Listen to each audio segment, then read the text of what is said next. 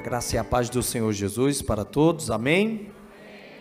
Amados irmãos, nós estamos continuando aqui a série que nós estamos fazendo de estudos sobre esse assunto de escatologia. Só recapitula recapitulando, nós temos aqui na escatologia uma divisão básica de duas partes da escatologia: a divisão da escatologia pessoal ou individual e a escatologia geral. Nós entramos na aula passada falando sobre a escatologia pessoal. Tudo está no livrinho, tá bom, pessoal?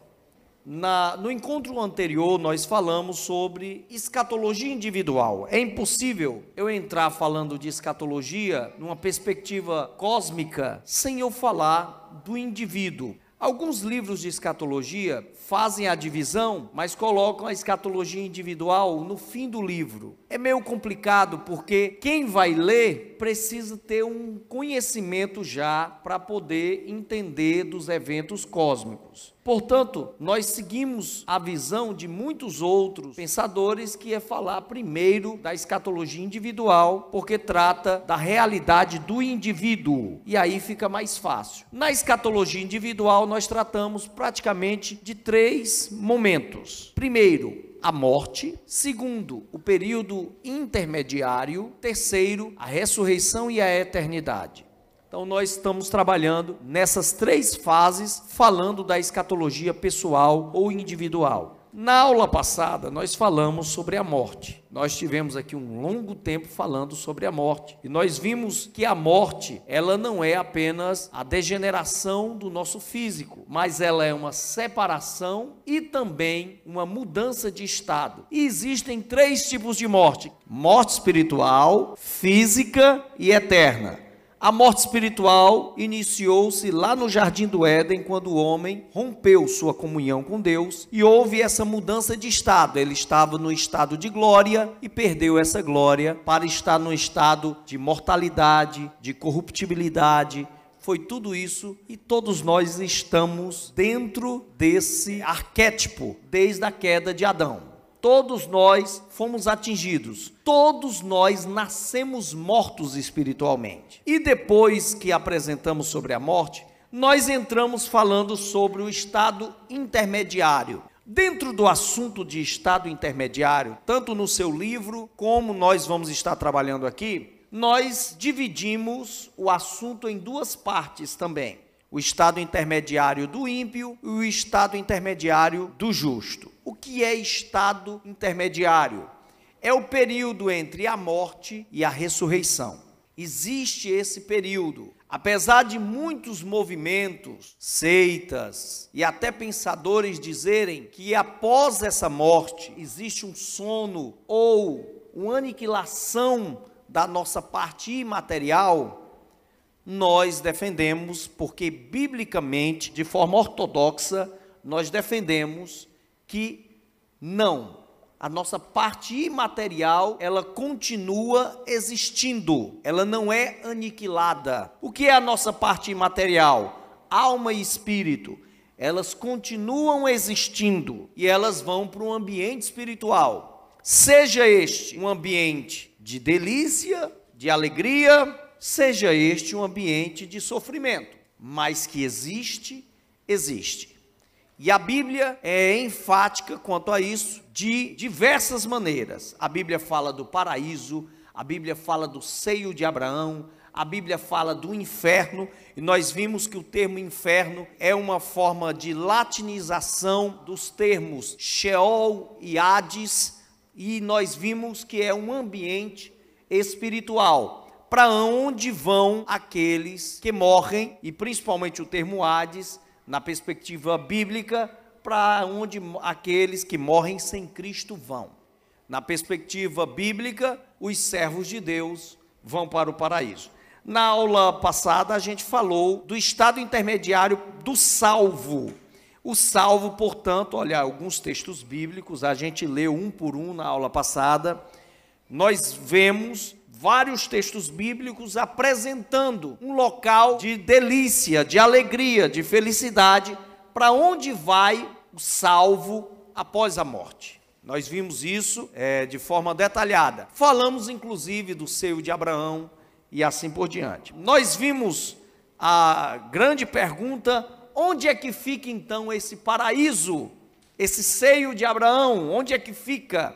E nós vimos na aula passada se ele era o próprio céu ou se ele é um ambiente que foi levado para o céu. Existe um ponto de vista ortodoxo que acredita que é o próprio céu mas as nossas igrejas seguem uma perspectiva pré-milenista, pré-tribulacionista, dispensacionalista. Eu não estou falando em línguas, viu, pessoal?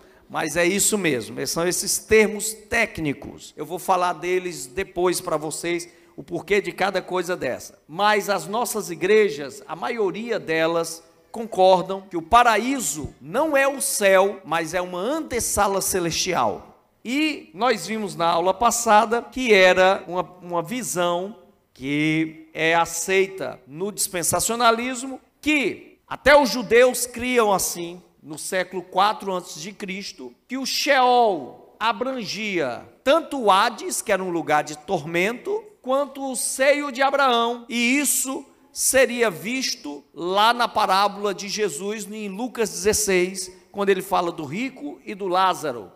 E esse lugar de tormento seria próximo ao lugar de delícia, sendo apenas, tendo ali apenas uma divisória espiritual, que um não poderia ir para o outro local. Então, esse local de tormento, esse local de delícia, aliás, foi levado para o céu quando Jesus ressuscitou, que levou consigo os santos para estarem no terceiro céu, ou no céu onde está a glória de Deus. Porém, esse seio de Abraão seria uma antessala celestial, porque essas pessoas, mesmo estando já ao lado do Senhor Jesus, elas não estão no estado de glorificação.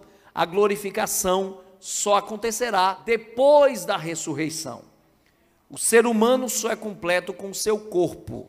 Não imagine alma e espírito como aqueles fantasmas. Isso aí é invencionice, não existe. Quando nós falamos de alma e espírito, nós estamos falando de algo que é totalmente fora dos padrões físicos que nós conhecemos. Não imagine você todo pintado de branco, que o pessoal imagina demais isso daí, não tem nada a ver, tá certo? Isso aí é jogada de cinema, não tem nada a ver, porque quando nós falamos em algo espiritual, é algo que não tem essa forma física. Então, já é totalmente fora de imaginação nossa. Então, partindo desse pressuposto, portanto, estão no terceiro céu, mas eles esse local não é o terceiro céu, porque mesmo estando com o Senhor Jesus glorificado, mas eles não podem ver a plenitude de Deus em sua essência, por causa deles ainda não terem sido ressuscitados. Nós, seres humanos, só somos completos com os nossos corpos. Ainda bem que será um corpo glorificado.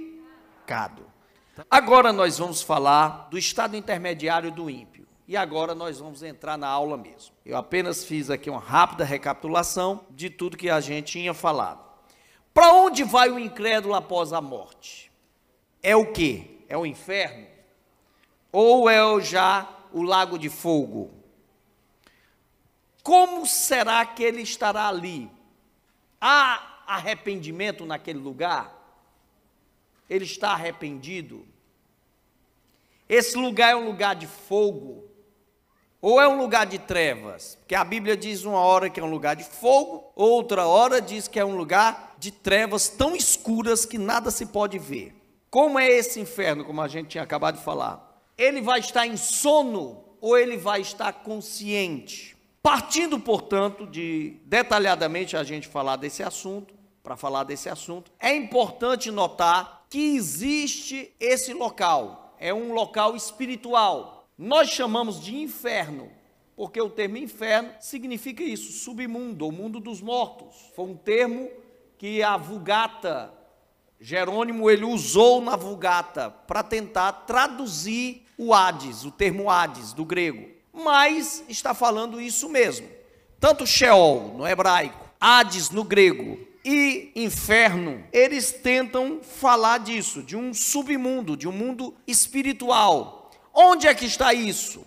Aí tem gente que diz que era no centro da terra.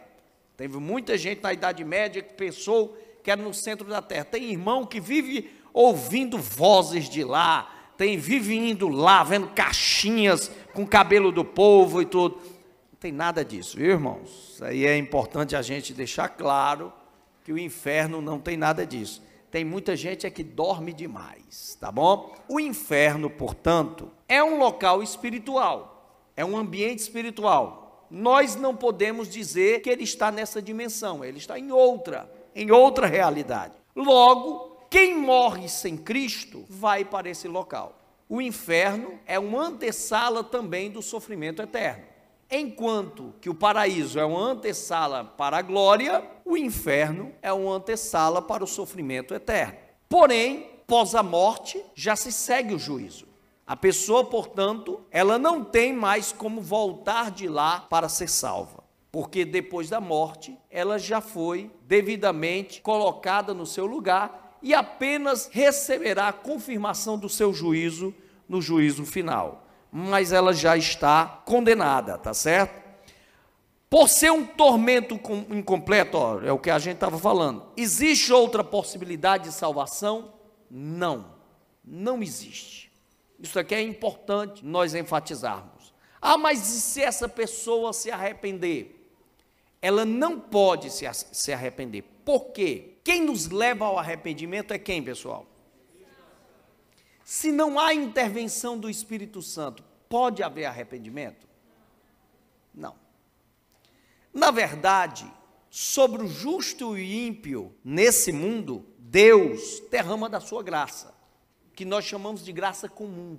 Ou seja, tudo que nós temos de impulso para o bem, apesar de termos bondade em nossa natureza, mas o impulso para o bem vem de Deus, seja para o justo ou para o ímpio. Lá, essa graça não é mais derramada. Se não há mais essa ação da graça, é impossível essa pessoa querer Deus, querer o arrependimento. Por quê? porque ela já se tornou tão mal quanto poderia ser.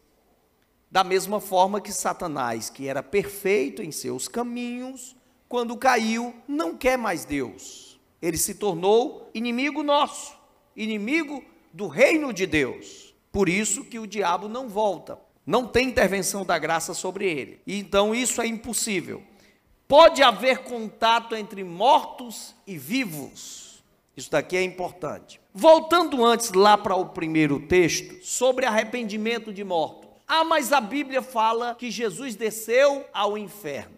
A Bíblia não fala que Jesus desceu ao inferno. Tem até hino aí que a gente canta, foi ao inferno. Não, não, não foi ao inferno, tá bom? Jesus não foi ao inferno. Isso é importante deixar claro. Jesus, quando morreu, ele, na verdade, disse para o ladrão da cruz que iria para onde? Hoje mesmo estarás comigo. Ah, mas 1 Pedro 3 e 18, ali é um texto muito polêmico, mas os dois pontos de vistas mais aceitos é que o termo ali, proclamação, querissou, que é utilizado no grego, fala que quando Cristo morreu, foi proclamado nos céus, na terra e debaixo da terra a sua vitória. Ele venceu. É nesse sentido. E ainda, Agostinho de Pona chega a dizer que Cristo, para aquelas pessoas que eram antediluvianas, que o texto fala, estava na boca de Noé pregando para elas. E realmente o Espírito de Cristo, que é o Espírito Santo, estava através de Noé, falando de salvação para aquele povo, e aquele povo rejeitou. Então, isso aqui é um debate de 1 Pedro 3,18. Mas uma coisa é certa: Jesus, o homem Jesus, o seu espírito humano não foi para o inferno porque ele é santo. Jesus foi para o paraíso. Logo, ele não pregou para morto nenhum. Pós a morte, segue-se o juízo. Agora, pode haver contato entre vivos e mortos? Não. Nós pregamos radicalmente isso, porque a Bíblia fala disso de forma radical. Não pode. Até em Lucas 16, o próprio Senhor Jesus ensinando diz claramente, porque aquele rico, ele queria voltar para os parentes e dizer: Deixa eu voltar lá, falar para eles, para eles não virem para cá também. Aí ele disse: Há um abismo entre os vivos e os mortos, para que ninguém transite.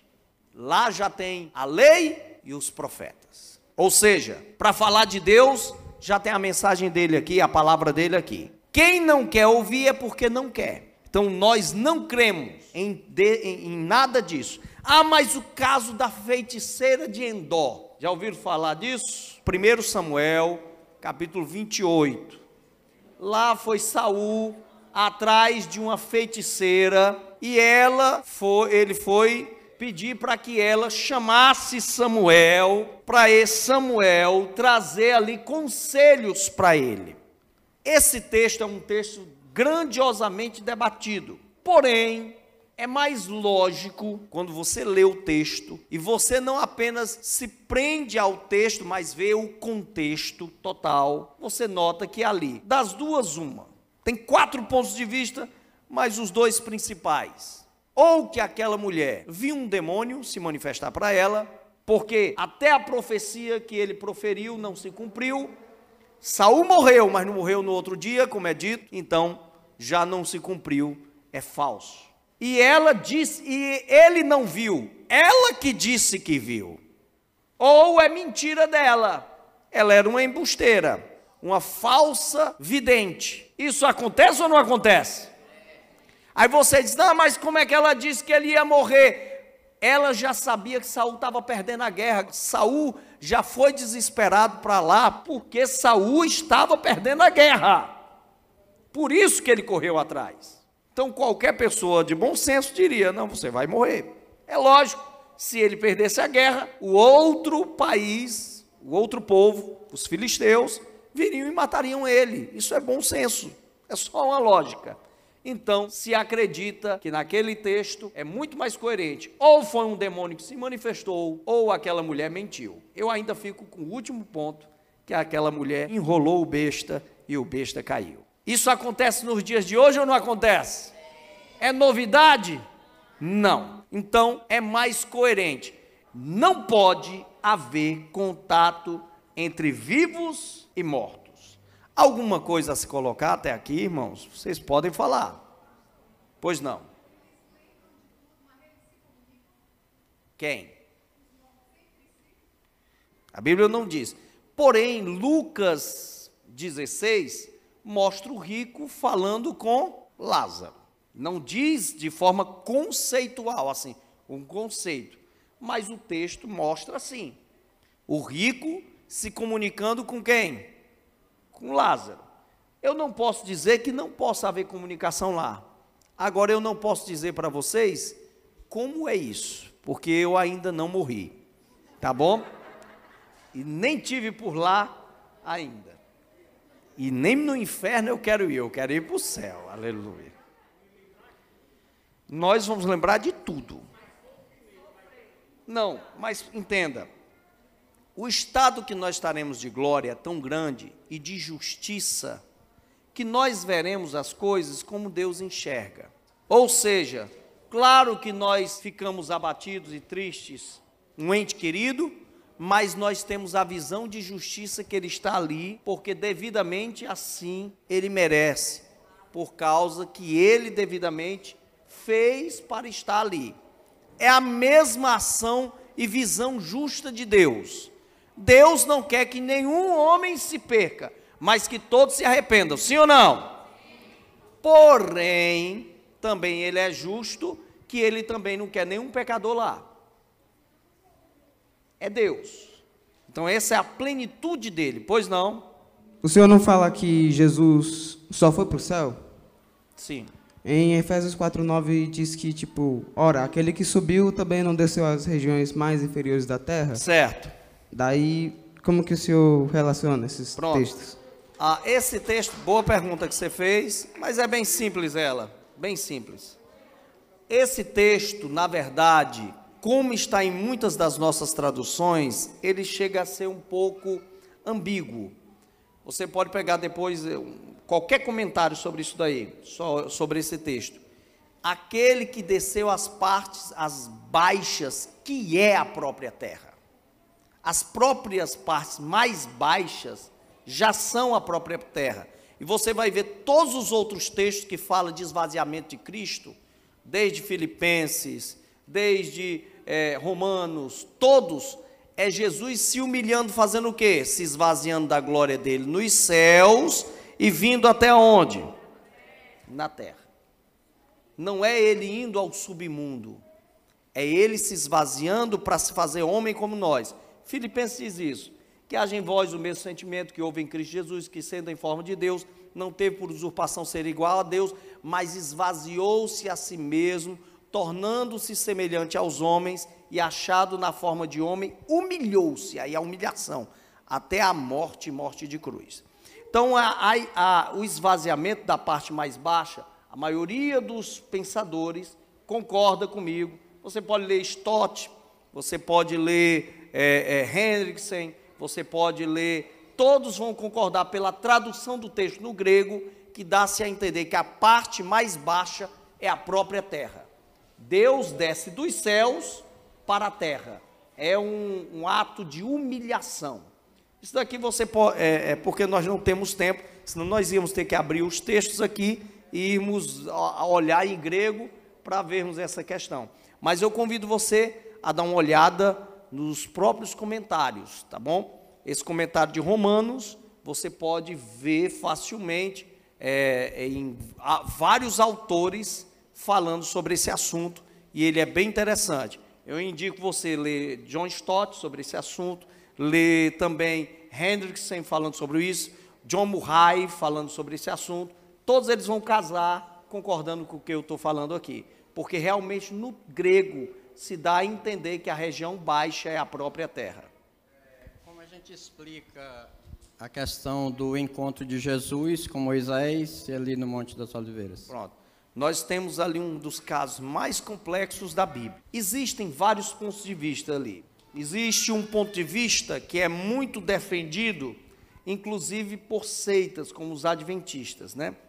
Que eles creem que para que houvesse aquele encontro com Jesus, na verdade, foi porque Moisés não permaneceu morto.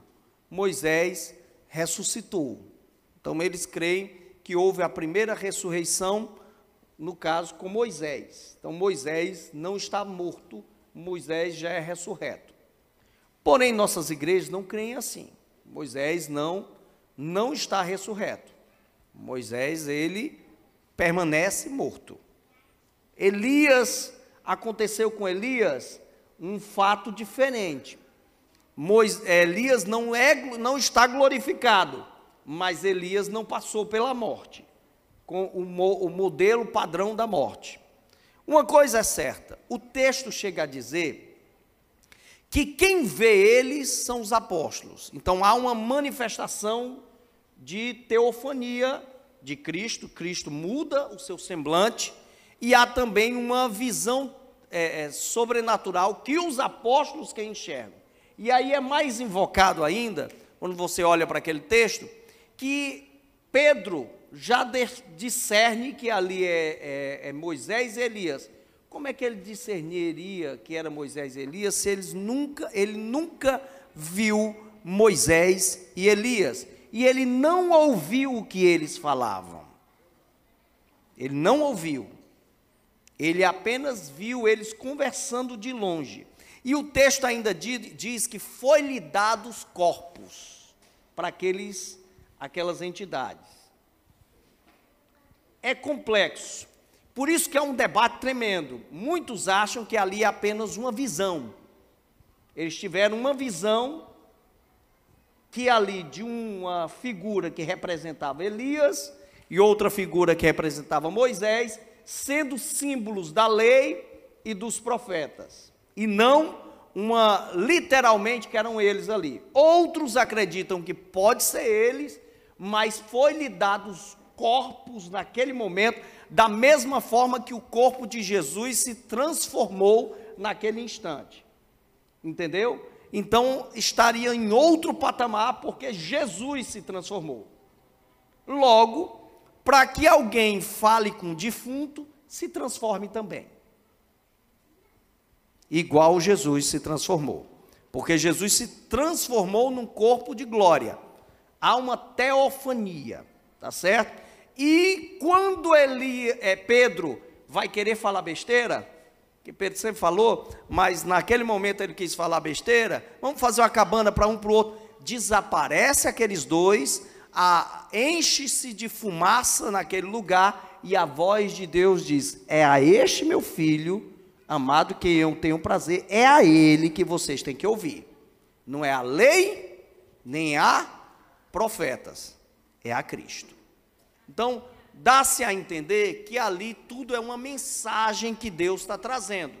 Mas eu estou lhe dizendo, há um debate tremendo. Se é só uma visão, ou se houve ali uma ação teofânica em que Deus, inclusive, deu corpos às duas entidades para que eles estivessem ali é, de forma palpável. Agora o texto não diz que eles, foi tocar, eles foram tocados, não diz nada disso.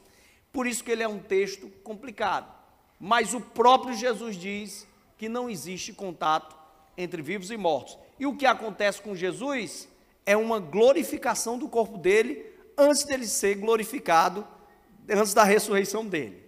É algo complicado, porque foi visto o corpo de Cristo em glória naquele momento, de forma até antecipada.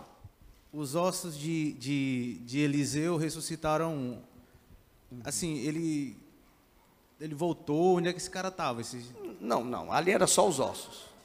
Não, ressuscitou ele. Os não, ossos... não, os ossos ressuscitou o defunto que estava sendo levado. Pois é, o defunto, esse tempo que o defunto, dois, três dias, onde é que ele ficou?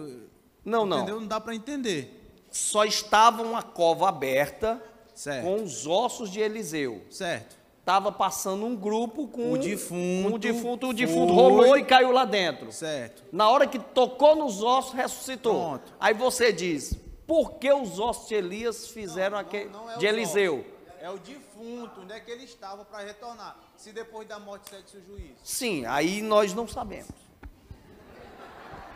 Nós não sabemos. Lázaro o também do mesmo Lázaro jeito. também, eu não sei. Uma coisa é certa, ele estava morto e reviveu. Se ele estava lá já, Seria, ou se não, ele vai lembrar, é, é, esquisito, né? É complexo, porque a ressurreição de. Não sei, irmãos, não dá para saber, porque a Bíblia não fala de nada. Nós vamos especular. É impressionante. A maioria desse pessoal que ressuscitou, como por exemplo o filho da viúva de Naim, o próprio Lázaro, não contou nada de lá. E Lázaro aparece lá no capítulo 12. Aparece 11, a ressurreição dele, e no 12 ele está comendo com Jesus. Por que, que ele não está contando lá? Ele não contou nada, o texto bíblico não fala. Aí eu acho invocado que tem gente vendo o céu de todo jeito, irmão, com cuidado. Porque a Bíblia só fala de dois homens que literalmente foram levados para voltar e contar. Um foi Paulo. E Paulo pegou e voltou e disse: é inefável. Uma, o, do, o maior doutor que nós tivemos abriu a boca e disse: Eu não sei dizer nada de lá. Foi ele quem falou, está no texto. 2 Coríntios 12. E João voltou, escreveu o Apocalipse e disse: é parecido com, parece com, parece com, parece com. Deu para entender? E Jesus mesmo dizendo para Nicodemos, disse assim: olha, Jesus falando com Nicodemos, disse: Nicodemos falou que é necessário nascer de novo. Aí Nicodemos, rapaz, eu não estou entendendo o que você está querendo dizer, nascer da água do Espírito. Não estou entendendo. Aí Nico, olhou para Nicodemos, Jesus disse: Olha, eu estou falando de coisas desse mundo, você não está entendendo? Imagina se eu falar das de lá. Você não vai entender? Nada. Por isso, nós vamos para Deuteronômio 29, 29, tá bom? Porque realmente o restante, irmãos, é especulação. Nós não temos explicação. O que eu estou dizendo aqui é o que está na Bíblia. Realmente, o que está lá. Pois não. Você falou que não existe contato entre os vivos e os mortos. Eles não conseguem se comunicar com a gente. Mas onde eles estão? Eles têm ciência do que acontece aqui ou a realidade deles é totalmente desligada? Não, ah, pelos textos bíblicos, os justos sim, eles têm uma, alguma forma de ciência do que está acontecendo, porque é uma congregação, como fala lá em, em Hebreus, eles estão é, é, é, exaltando a Deus e em Apocalipse eles estão clamando para que a justiça de Deus traga logo sobre esse mundo. E a nuvem de testemunhas são os fiéis que estão à congregação dos arrolados nos céus, que estão torcendo pelo trabalho de, de Deus aqui na terra. Dos ímpios, a Bíblia não fala. Não fala. Não diz, a Bíblia não diz. Por isso que eu estou falando aqui. Eu estou indo até onde a Bíblia fala.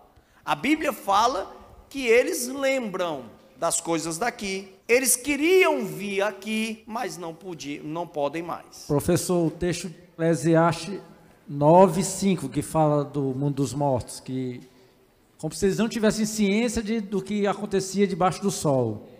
Pronto. O texto de Eclesiastes, muito bom você ter colocado. Quando você for ler Eclesiastes, tenha cuidado, porque o próprio autor, ele não está falando de nada de espiritual, nada metafísico. Ele está falando dessa vida. Ele está falando como um, um cético falando dessa vida. Ou seja, tudo que há nesse mundo, realmente, debaixo do sol, só é o que de, está debaixo do sol. O que é metafísico, sobrenatural, é algo que não, não compete a nós, nós não sabemos o que é de lá, e nem o que é de lá realmente pode, de alguma forma, interferir no que é daqui. Ou seja, não há intervenção entre os mundos. Esse negócio de espiritismo, de clamar a pessoa para ela vir se manifestar, isso daí não existe.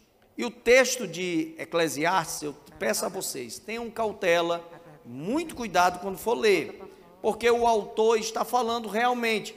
É, Salomão está como um, é um velho ali falando que tudo nesse mundo realmente não passa apenas de vaidade, de orgulho humano. Ou seja, tudo é passageiro, tudo é realmente algo que não tem nada que perdure para sempre. É isso que ele quer dizer. Desse mundo, realmente desse mundo, nada perdura para sempre. Então tenha cuidado quando for ler Eclesiastes quanto a isso, por causa que há esses textos e a gente tem que colocar no contexto do livro. Nós chamamos de contexto geral.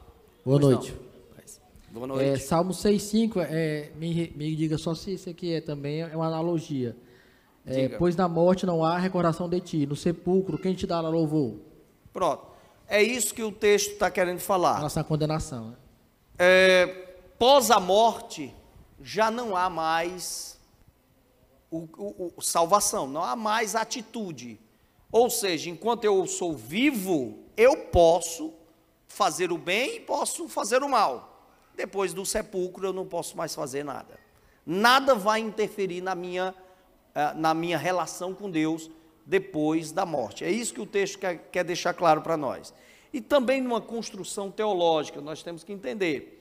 Você praticamente vai vendo nos primeiros livros da Bíblia pouco se falar de ressurreição, porque não tinha havido ressurreição. Você vai ver se falar de ressurreição no Antigo Testamento de forma explícita em Daniel. Daniel 12 vai falar de ressurreição de forma explícita. Porque a revelação de Deus ela é progressiva. Ou seja, no começo não se fala de trindade. Já no Novo Testamento é explícita a trindade. No começo chega a mostrar como se existissem outros deuses, na presença de outros deuses, uma perspectiva enoteísta.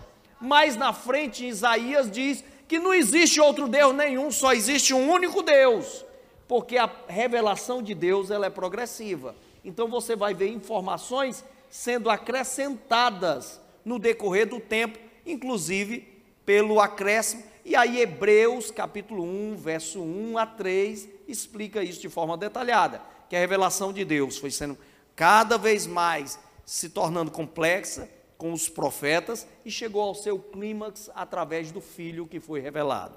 Pois não, meu irmão? Pastor, é assim, a gente escuta muita frase, só Deus pode me julgar, né? O, até mesmo no nosso meio a gente escuta. Então, assim, pelo que eu estou entendendo, nós só temos essa vida para se arrepender. Isso. Se eu morresse, então, enquanto eu estiver vivo, eu posso me arrepender e garantir a minha salvação. Isso. Mas aí as pessoas dizem, só Deus pode me julgar, pensando elas que vai ter uma chance quando o Senhor voltar. E pelo que eu vi, quem está no, no Hades está no Hades, quem está no seu de Abraão, Coloca uma coisa na sua cabeça, irmã, que é importante. Nós já nascemos condenados. Já nascemos culpados e condenados. Por isso que nós não temos é, escolha quanto a isso. Se você não quis Deus, meu irmão, você vai para o inferno. Não tem. Deus nos salva. Por isso que o plano é de redenção. Então, você já nasceu para ir para o inferno. A graça de Deus é que lhe arrancou e você teve a sua conversão, sua mudança de decisão, que aí você foi salvo. E isso é graça, é favor imerecido, você não merecido. Tudo aqui nesse mundo, nada pós esta vida. No juízo final, no trono branco, não há salvação. Isso é importante. Pastor, falando de novo a respeito de ressurreição no Antigo Testamento. O filho da, da, da, da mulher que Samuel eh, se deitou sobre ele, né? Samuel foi? Eh, não. É, é, Eliseu se deitou sobre ele. Ali não foi um, um ato de ressurreição? Sim, não há falando é da ressurreição para a eternidade. Olha, por exemplo, Abraão ia matar seu filho, não havia ainda, não tinha havido nenhum ato miraculoso de ressurreição. Aí você vai pegar o ato de ressurreição com Elias e Eliseu, mas é um ato de alguém que ressurgiu para morrer de novo. O ato da ressurreição para a eternidade só vai, só vai ser falado desse evento só mesmo em Daniel. No come, isso aqui é revelação progressiva também. Já no Novo Testamento fala todo o tempo de ressurreição, da ressurreição eterna. Que ela sim é a ressurreição que nunca mais o, o, nós haveremos de morrer. Seja o ímpio, seja o justo. Ok? Deu para entender? É nesse sentido que eu estava expondo. Porque, por exemplo, ah, com Moisés você não vê ressurreição, e Moisés foi um homem de muitos milagres, você não vê. Você vai ver com os dois profetas que fizeram dois atos distintos. Inclusive, nós vamos ver Elias fazendo coisas que nunca foram vistas. Dentre elas está a ressurreição do corpo físico. Mas aqueles dois casos, as pessoas ressuscitaram para morrer de novo.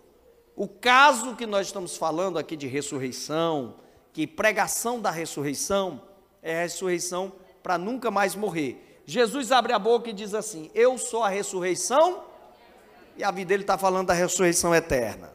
Por isso que ele diz: Aquele que crê em mim, ainda que esteja morto, viverá. E aquele que estiver vivo crendo, nunca mais morrerá. Ele está falando da eternidade.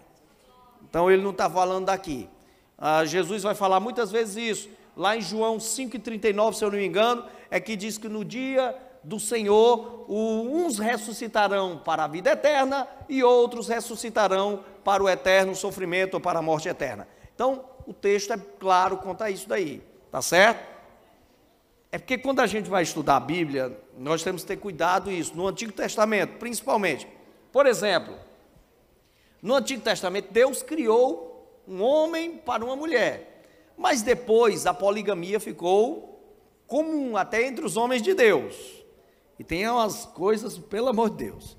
Mas você vai ver ela sendo realçada novamente com quem? Com quem? Com Jesus. Jesus é quem derruba novamente o tabu da poligamia. Jesus é quem derruba o tabu do divórcio. daquela época. O tabu que eu falo era de dizer, sabe o quê? Naquela época, se eu chegasse em casa, a mulher tivesse feito uma comida ruim, eu jogava a comida longe e dizia, você, eu quero outra mulher. É. Ela era jogada de canto e eu quero outra mulher. Jesus acaba com tudo isso e ele diz claramente, ele é contra essa questão do divórcio. Pastor, tá pastor. Mas voltando para cá, nós saímos do assunto. Pastor, Pois não?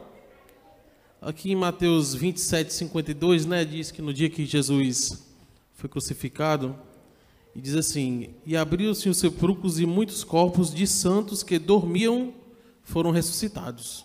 É um grande ponto. Bom, sendo objetivo, existem vários pontos de vista, os dois principais são: um, que esses santos que são falados aí eram homens de Deus daquela época, que tinham sido sepultados e alguns deles ressuscitaram no, no ato da, da morte de Cristo. Outros chegam a dizer que eram alguns santos do Antigo Testamento. E aí é meio complicado, porque a Bíblia não, não fala. Se imagine um santo do Antigo Testamento tivesse ressuscitado, um Moisés, um, um Abraão tivesse sido ressuscitado naquele dia, tinha feito um rebuliço tremendo, mas a Bíblia fala, eu acredito muito mais que eram homens de Deus daquela época, que morreram e foram ressuscitados e tornaram a morrer novamente, porque Jesus é o primogênito dos mortos. Ele vai ser o, ele foi o primeiro, ele foi o primeiro que ressuscitou. Ele é o primeiro. Por isso que eu tenho certeza da minha ressurreição. Por que, que eu tenho certeza da minha ressurreição? Porque Jesus ressuscitou. Tá certo? Ele me. Diga, meu irmão. Vamos aqui que de... voltar para cá, senão a gente fala demais. A respeito das duas testemunhas de Apocalipse capítulo 11. O senhor pode falar um pouco sobre isso? Pronto. Sobre as duas testemunhas? Nós vamos falar lá na frente sobre Apocalipse 11. Porque que testemunhas são essas? Entendeu? Existe um grande debate. Se eu abrir aqui é um leque assim de umas 10, uns 10 pontos de vista sobre isso daí.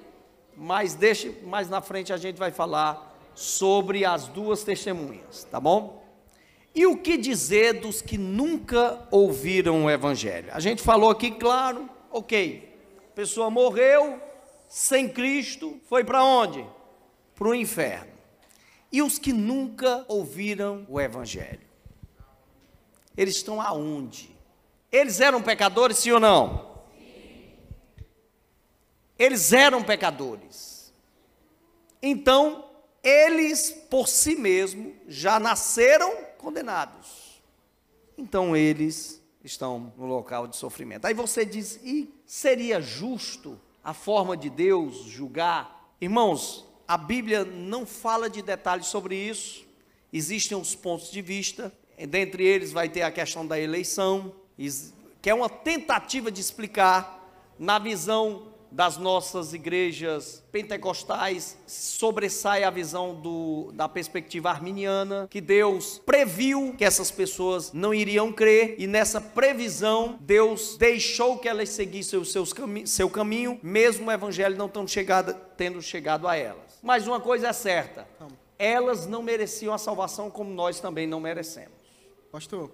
Agora, haverá mais rigor para o povo da nossa nação ou para esses povos? Para o nosso povo. Quanto mais você tem consciência, mais Deus vai cobrar de você. Quanto mais você sabe, Deus vai cobrar de você. Por isso que a Bíblia diz: haverá mais rigor para Tiro e Sidom. Aliás, haverá menos rigor para Tiro e Sidom, para Sodoma e Gomorra, do que, por exemplo, e Jesus diz para Betsaida, Corazim, Cafarnaum, porque eles viram o Messias e rejeitaram. E aquelas outras cidades não tiveram essa oportunidade. Mas ambas foram, todas elas foram julgadas ou não? Foram julgadas por Deus. Deus não deixou de julgar o pecado, porque Deus é justo. Pastor. Boa pergunta. Segure aí Pastor, dos bebês rapidão. que eu vou falar. Porque em Romanos, Paulo, Paulo diz que todos são indesculpáveis porque Deus se revela através da sua criação. Portanto, de certa forma, todos tiveram a oportunidade de ter Deus revelado, revelado a eles. Por isso são indesculpáveis.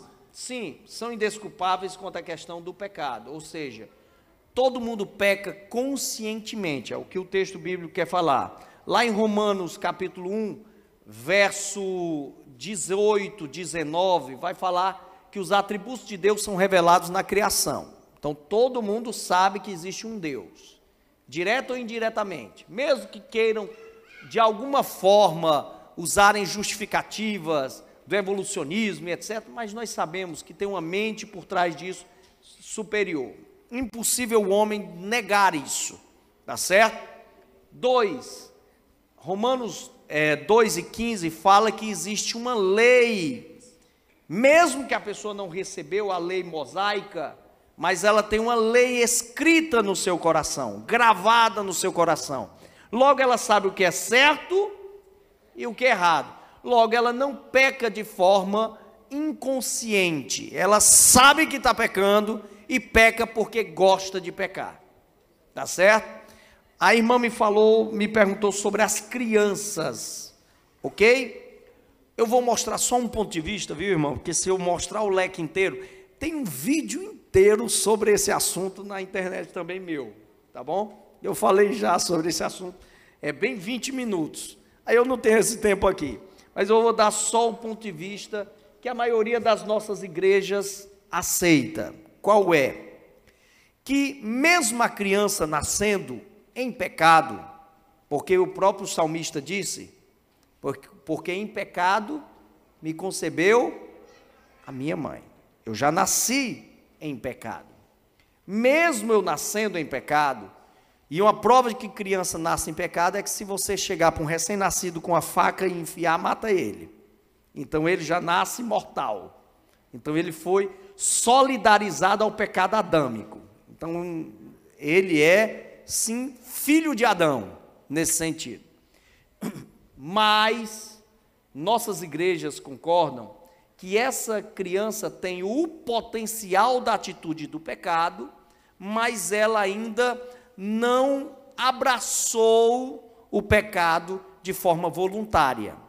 Logo, ela não se depravou conscientemente. Então, Deus, no caso, ele, ter, ele teria misericórdia para essas, e aí a graça alcança essas crianças, mesmo elas ainda não tendo uma confissão de fé. Por quê? Porque elas não têm consciência. Aí você diz, e com quantos anos? Nós não sabemos. Antigamente o pessoal queria dar 12 anos, outros 7. É, Lutero dizia que era 7, outros diziam que era 12. Não. É o tempo em que a criança ela cai em si e diz: Eu sei o que eu estou fazendo. Quando isso acontece? Para algumas crianças acontece de forma mais tardia, para outras acontece de forma mais precoce. Aí cada caso é um caso, tá certo? Deus é o Senhor sábio para julgar todas essas coisas. E aí sim pertence a Ele esse juízo, tá bom? Vamos correr aqui com o tempo, que irmãos, eu já estou no finalzinho. Vocês perguntaram demais, aí a gente viajou, tá certo? Então voltando para cá.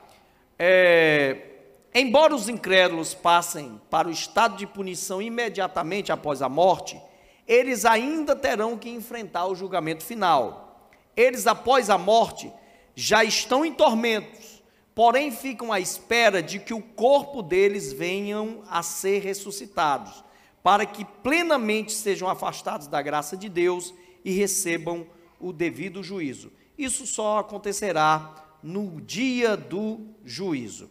Concepções incorretas, eu quero só encerrar isso daqui, porque o tempo já foi. Não existe sono da alma, tá bom? A pessoa fica consciente. O termo sono da alma que a Bíblia utiliza é um eufemismo. Não existe purgatório, tá bom? O purgatório, na verdade, nasceu de uma distorção doutrinária, principalmente do texto de 1 Coríntios, capítulo 3, quando fala ali de obras de ouro, de prata, de obras é, é, é, é, de pedras preciosas, de palha, de madeira, de feno. Aí tem gente que acha ali, e alguns foram salvos pelo fogo. Aí pegam aquele trechinho do texto e diz assim: tá vendo?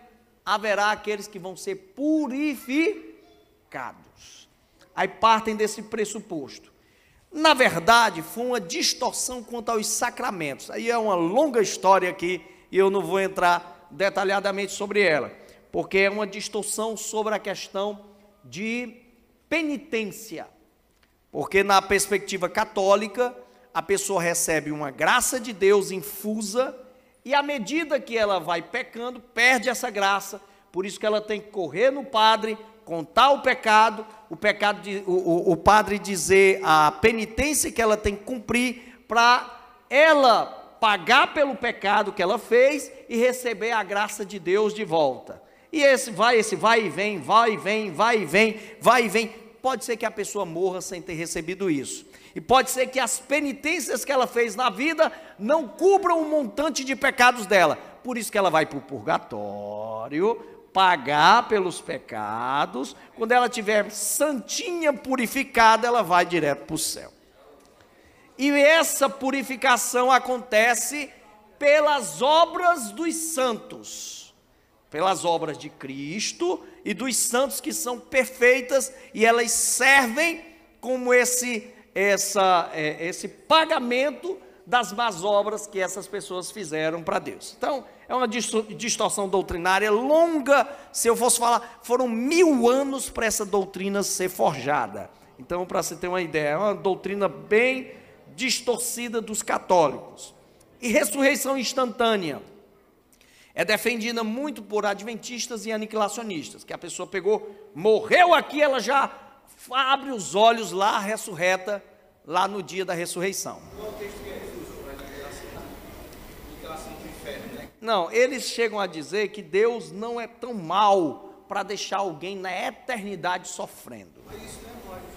Pois é, mas ele diz que isso aí é maldade, porque uma coisa é alguém sofrer 70 anos, 80 anos, Está se falando de eternidade. Ele sofrer, levasse você para o céu, você sofrer na terra, É, eles partem desse pressuposto. E outro texto que eles utilizam para essa ressurreição instantânea é isso daqui, 2 Coríntios 5, 2 a 4. Tá bom? É uma tentativa também de chegar a isso. Tudo isso aqui é incorreto, porque a Bíblia fala de um período intermediário e a Bíblia fala sim de uma eternidade de sofrimento. Quem quiser saber como é a eternidade de sofrimento, irmão, eu não quero saber como é, tá bom? Eu quero estar na glória, tá bom? Eu vou encerrar aqui minha, minhas palavras, porque o tempo já extrapolou. Eu, ou os irmãos me dão 10 minutos para a gente ver só as eternidades. Amém? Então pronto, 10 minutos aqui, vamos lá, para não extrapolar eu sei, irmão, eu sei o que é trabalhar com aluno, tá bom? A gente às vezes dá, pede 10 minutos, o pessoal está empolgado no primeiro dia, no segundo dia estão tudo de cara feia. Então eu vou voltar para cá. Tá? Os irmãos não são alunos, mas nós estamos aqui como uma sala de aula grande, tá bom? A eternidade dos ímpios. Portanto, a Bíblia dá vários nomes para o lugar da eternidade dos ímpios trevas exteriores, olha, está aqui o texto bíblico, Mateus 22 e 13, lançai-os nas trevas exteriores, onde há choro e ranger de dentes. Olha como a Bíblia fala, fogo eterno. A Bíblia diz que o Filho do Homem é, enviará seus anjos e eles ajuntarão do seu reino tudo que serve de tropeço e os que praticam mal e os lançarão na fornalha, na Almeida Revista e Corrigida, é fogo, na, no fogo eterno, tá certo? E ali haverá choro e ranger de dentes. A Bíblia também utiliza perdição eterna, tá bom? Está aí 2 Tessalonicenses 1 e 9. A Bíblia chama de tormento eterno, e aí está no, no grego para você olhar bem direitinho. A Bíblia fala claramente disso. Na, aqui na minha, é, na versão que eu coloquei, que foi Almeida 21, apareceu castigo eterno. mas em outra versão é tormento eterno. Lago de fogo, a Bíblia apresenta o lago de fogo e enxofre lá em Apocalipse 20, verso 14 e 15. E o Guiena, tá bom? É Geena escrito, mas é Guiena pela pronúncia em grego. Então, a, a, o Guiena é o local que Marcos 9 é apresentado, que é o. Olha como é interessante. Em Mateus 10 e 28 diz assim: Não tenham medo dos que matam o corpo, mas não podem matar a alma. Tenha, antes tenham medo daquele que pode lançar tanto a alma como o corpo no Guiena. Lá em, nas nossas traduções, algumas têm é, é, inferno. É Guiena porque aqui não é o inferno, não é o Hades. E no grego é Guiena, tá bom? Ah, lá em Marcos 9 aparece esse lugar onde o fogo nunca apaga e o verme nunca morre. Está assim lá no texto bíblico. Lá é o Guiena. Ora, o que, que eu quero chamar a atenção de vocês? O Guiena, por exemplo, é um vocábulo aramaico do Vale de Inon, que era um grande lixão que tinha naquela época, que sempre eles deixavam o fogo ardendo ali, e por isso que Jesus usa essa figura, onde o fogo nunca apaga e o verme nunca morre, para falar que é um lugar de eterno sofrimento. Mas a Bíblia fala que é fogo, outra hora diz que é trevas. Isso é literal? Não. Tá certo? O inferno que eu estou falando aqui, o, o Guiena, que é o lago de fogo e enxofre, não é literal. Porque se fosse fogo, como seria um castigo eterno? Se é um corpo diferente desse que eles vão ter, que é um corpo diferente, num estado diferente. Então a Bíblia, quando usa esses ter, termos, é para a gente ter uma noção Lá não está se falando de um caldeirão de fogo com capeta lá, porque Satanás e os seus demônios vão ser lançados lá também. E o diabo não tem corpo físico como esse. Ele tem um corpo espiritual. Então vai para um sofrimento eterno. Então, aí sim, a Bíblia mostra um local de eterno sofrimento. Uma coisa é certa, olha aqui o que é interessante. Não devemos tomar literalmente as diversas figuras pelas quais a punição do inferno é retratada. O inferno que eu estou falando aqui, o Guiena, não o Hades. As imagens devem ser entendidas simbolicamente. Porém, a realidade será pior que os símbolos. O Guiena será um local não da ausência de Deus, porque Deus está lá também.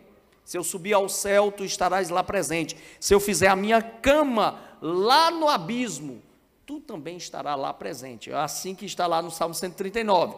Deus está em todos os lugares, mas lá é um lugar da ausência da graça de Deus.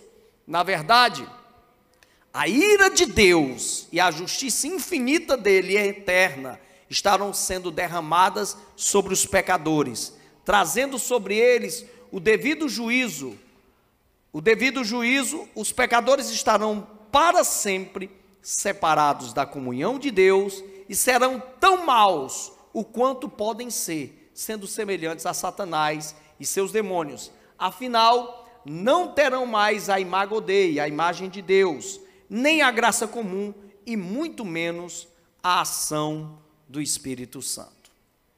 Esse é o local de sofrimento que a Bíblia fala. Olha o que Hendrickson fala, como é interessante. O inferno é inferno porque Deus está lá. Deus e toda a sua ira. O céu é céu porque Deus está lá. Deus em todo o seu amor. É desta presença que o ímpio será banido para sempre. Qual presença? De Deus com o seu amor. Então, a ira de Deus vai estar sendo derramada para sempre lá no Guiena. Amém? Amém, pessoal? Ninguém quer ir para lá, né? A eternidade para o justo. Aí nós vamos rapidinho. Para o justo é importante a gente responder essa primeira pergunta: como será o corpo do salvo? Isso é importante a gente deixar claro. Após a ressurreição dos justos e a volta de Cristo, haverá plenitude da salvação nos salvos, que é a glorificação. Nós é, vemos, inclusive, esse é o processo da salvação, todinho na vida de uma pessoa. Ó. Desde o começo que Deus pensou, projetou a nossa salvação, o início que aconteceu na nossa vida, quando nós fomos chamados, fomos regenerados, fomos convertidos, fomos justificados, fomos adotados, fomos unidos com Cristo. O processo da nossa vida diária, que é a santificação e a glorificação, é o final. Quando nós agora teremos um corpo semelhante ao corpo de quem? De Cristo. Aí sim será o fim de todo o processo da salvação. Seguindo 1 Coríntios 15, 35 a 57, nós temos algumas características do corpo dos salvos. Tem gente que imagina o corpo dos salvos como do super-homem voando e correndo mais rápido que o The Flash, tendo a visão. Eu não sei, a Bíblia não fala detalhes como isso, tá bom? Isso daqui, por exemplo, pode ser que seja, porque vai não está preso mais às aos, aos ditames, às leis desse mundo, ok? As leis dessa física. Martinho Lutero dizia assim, que corria mais rápido do que as corças, que, que voava, era Lutero mesmo gostava dessas coisas. Agora, nós não, pela Bíblia não diz. Agora a Bíblia diz isso daqui. Vamos lá. Será imperecível, incorruptível e imortal não vai envelhecer, não vai se degenerar e vai ser imortal. Dois, será em glória. Ou seja, algo que você nunca viveu, você vai ter, porque vai ser perfeito. Vai ter a glória semelhante à glória do corpo glorificado de Cristo será em poder. Aí você diz: que poder é esse? Eu não sei lhe dizer. O texto bíblico diz que terá um poder, ou seja, será acima dessa realidade que nós vivemos. Porque eu disse para vocês na aula passada, o corpo de Jesus ressuscitado. O, comeu, ele comeu peixe com os discípulos, ele foi tocado, uma hora mostrou as chagas, Outra hora não tinha chaga nenhuma, porque ele andou com os discípulos de Emaús e os discípulos de Emaús não viram nada, nem reconheceram ele. Comeu peixe com os discípulos e atravessou parede, porque ele chegava, os discípulos estavam em um local fechado, ele aparecia e pegava e desaparecia. É semelhante esse corpo que será o nosso. Há esperança para você, irmão, aleluia. Vai ser bom demais, tá bom? Será um corpo espiritual. Quando a Bíblia utiliza isso, diz que rompe tudo que é físico desse mundo. Então, vai, vão ser novas leis que vão estar regendo a nossa realidade. Vai ser outra realidade. Por isso que teremos um corpo acima ao corpo de, de Adão, superior ao corpo de Adão, tá certo? Agora, a Bíblia também fala: não terá sexo, é assexuado esse corpo. E dois, não terá funções digestivas. 1 Coríntios 6 e 13 fala disso. Ou seja, não necessitaremos comer e nem necessitaremos das relações sexuais, seja para prossecução ou para os desejos da carne, porque seremos estaremos no estado superior.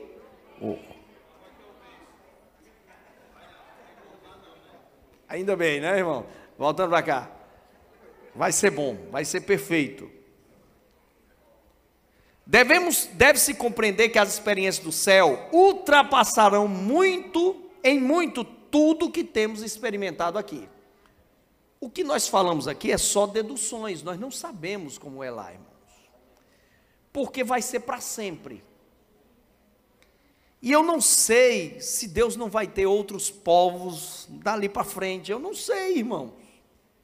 Vai ser para sempre. Vai ser para sempre. Eu não sei. Eu não sei dizer.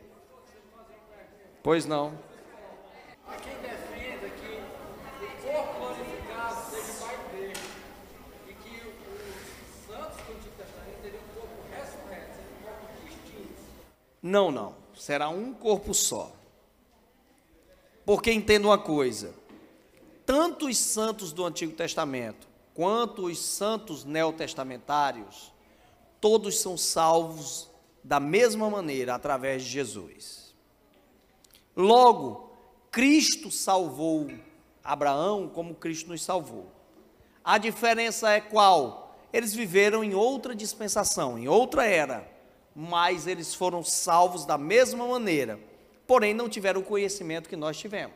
É ser fiel a Deus sem saber tanto sobre Deus. Eles eram amigos de Deus sem saber tanto sobre Deus. Talvez você, talvez não, com certeza, você sabe mais de Deus, mas não tem intimidade com Deus como um deles tiveram. Entenderam? Às vezes porque você ora menos do que eles. Então é isso. Que, por exemplo, um Moisés falava cara a cara com Deus, saía com o rosto brilhando, mas não sabia de Deus do tanto que a gente sabe. Entenderam? Porque a revelação foi plena através de Jesus. Moisés, ele não teve sobre Jesus como nós temos, não teve informações sobre Jesus como nós temos, tá certo? E agora, novo céu e no, nova terra, como será esse local de glória? E aí nós vamos entrar num assuntozinho rápido aqui, polêmico. Ora, a Bíblia fala claramente que Deus fará uma nova terra para nós, com suas belezas e recursos para passemos a eternidade. Todavia, Deus fará dessa nova terra a sua habitação. O novo céu e nova terra serão um. Por isso, o céu é o nosso país. Filipenses capítulo 3, verso 20 e 21. Teremos uma dupla dimensão vivida pelos santos: a física espacial e temporal na nova terra. Quando eu falo física, numa nova física que nós não sabemos como é, mas nós estamos dentro de um espaço e tempo. Isso é lógico. Nós não somos nem, não seremos nem infinitos, nem é, é, é, é atemporais como é Deus. Estaremos dentro de um tempo e de um espaço. A plena espiritual em comunhão com Deus no novo céu. Mas o que acontecerá com esta terra e com este céu? Essa é uma pergunta. Muita gente acha que Deus fará uma destruição total deles, quando a Bíblia não diz bem assim, tá bom?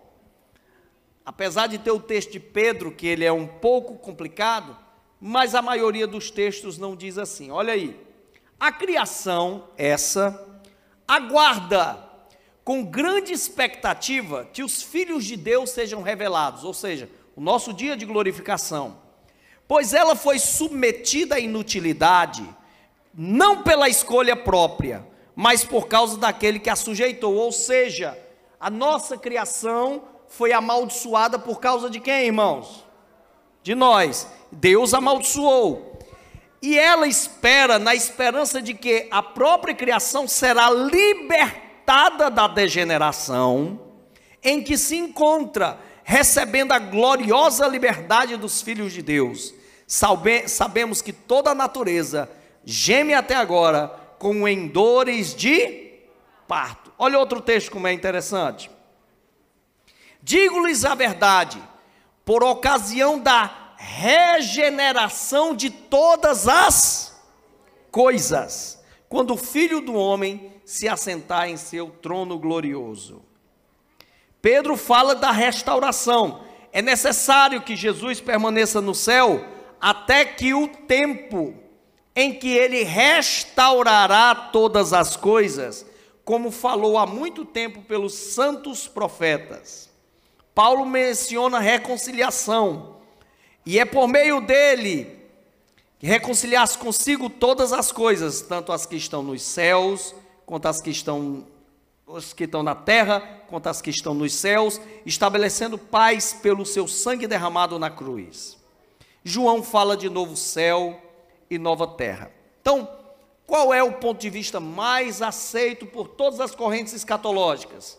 Que essa terra e esse céu, assim como no dilúvio, ela não e ela foi destruída por água, lembra? Mas esse planeta não foi nem os céus, foi destruída aquela realidade, inclusive a humanidade.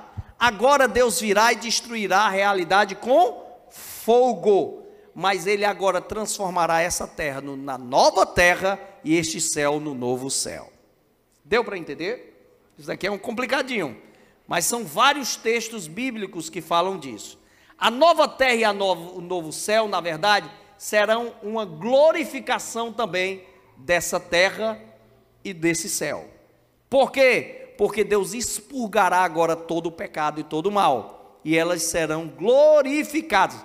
Não é do, como os testemunhos de Jeová ali pregam, não, pelo amor de Deus, viu? É uma outra coisa, é uma glorificação. Da mesma forma como os nossos corpos serão glorificados para serem diferentes, essa terra e esse céu serão colocados agora no novo, no novo patamar, como um novo céu e nova terra. Ok? Olha como é interessante a frase colocada. É, opa, passei. Aí, meu irmão, eu não sei. Olha, tem uma frase de, de Hendrickson que ele fala uma coisa fantástica. Ele diz: Olha, se essa criação fosse destruída por causa do pecado, Satanás teria vencido a guerra. Jesus não morreu na cruz só por nós, Jesus morreu por toda a sua criação. Tá certo? Por isso que ele é Senhor dos céus e da terra. E por isso que essa terra será glorificada juntamente conosco. Tá bom? Agora, nada como é hoje. Tudo de forma totalmente diferente. Porque agora o céu e a terra estarão unidos em um só plano. Não haverá o sol mais a necessidade do sol. Será o próprio Deus que estará iluminando a todos nós. Agora, não me pergunte como é isso que eu ainda não sei. Tá certo? Eu só sei o que a Bíblia nos revela.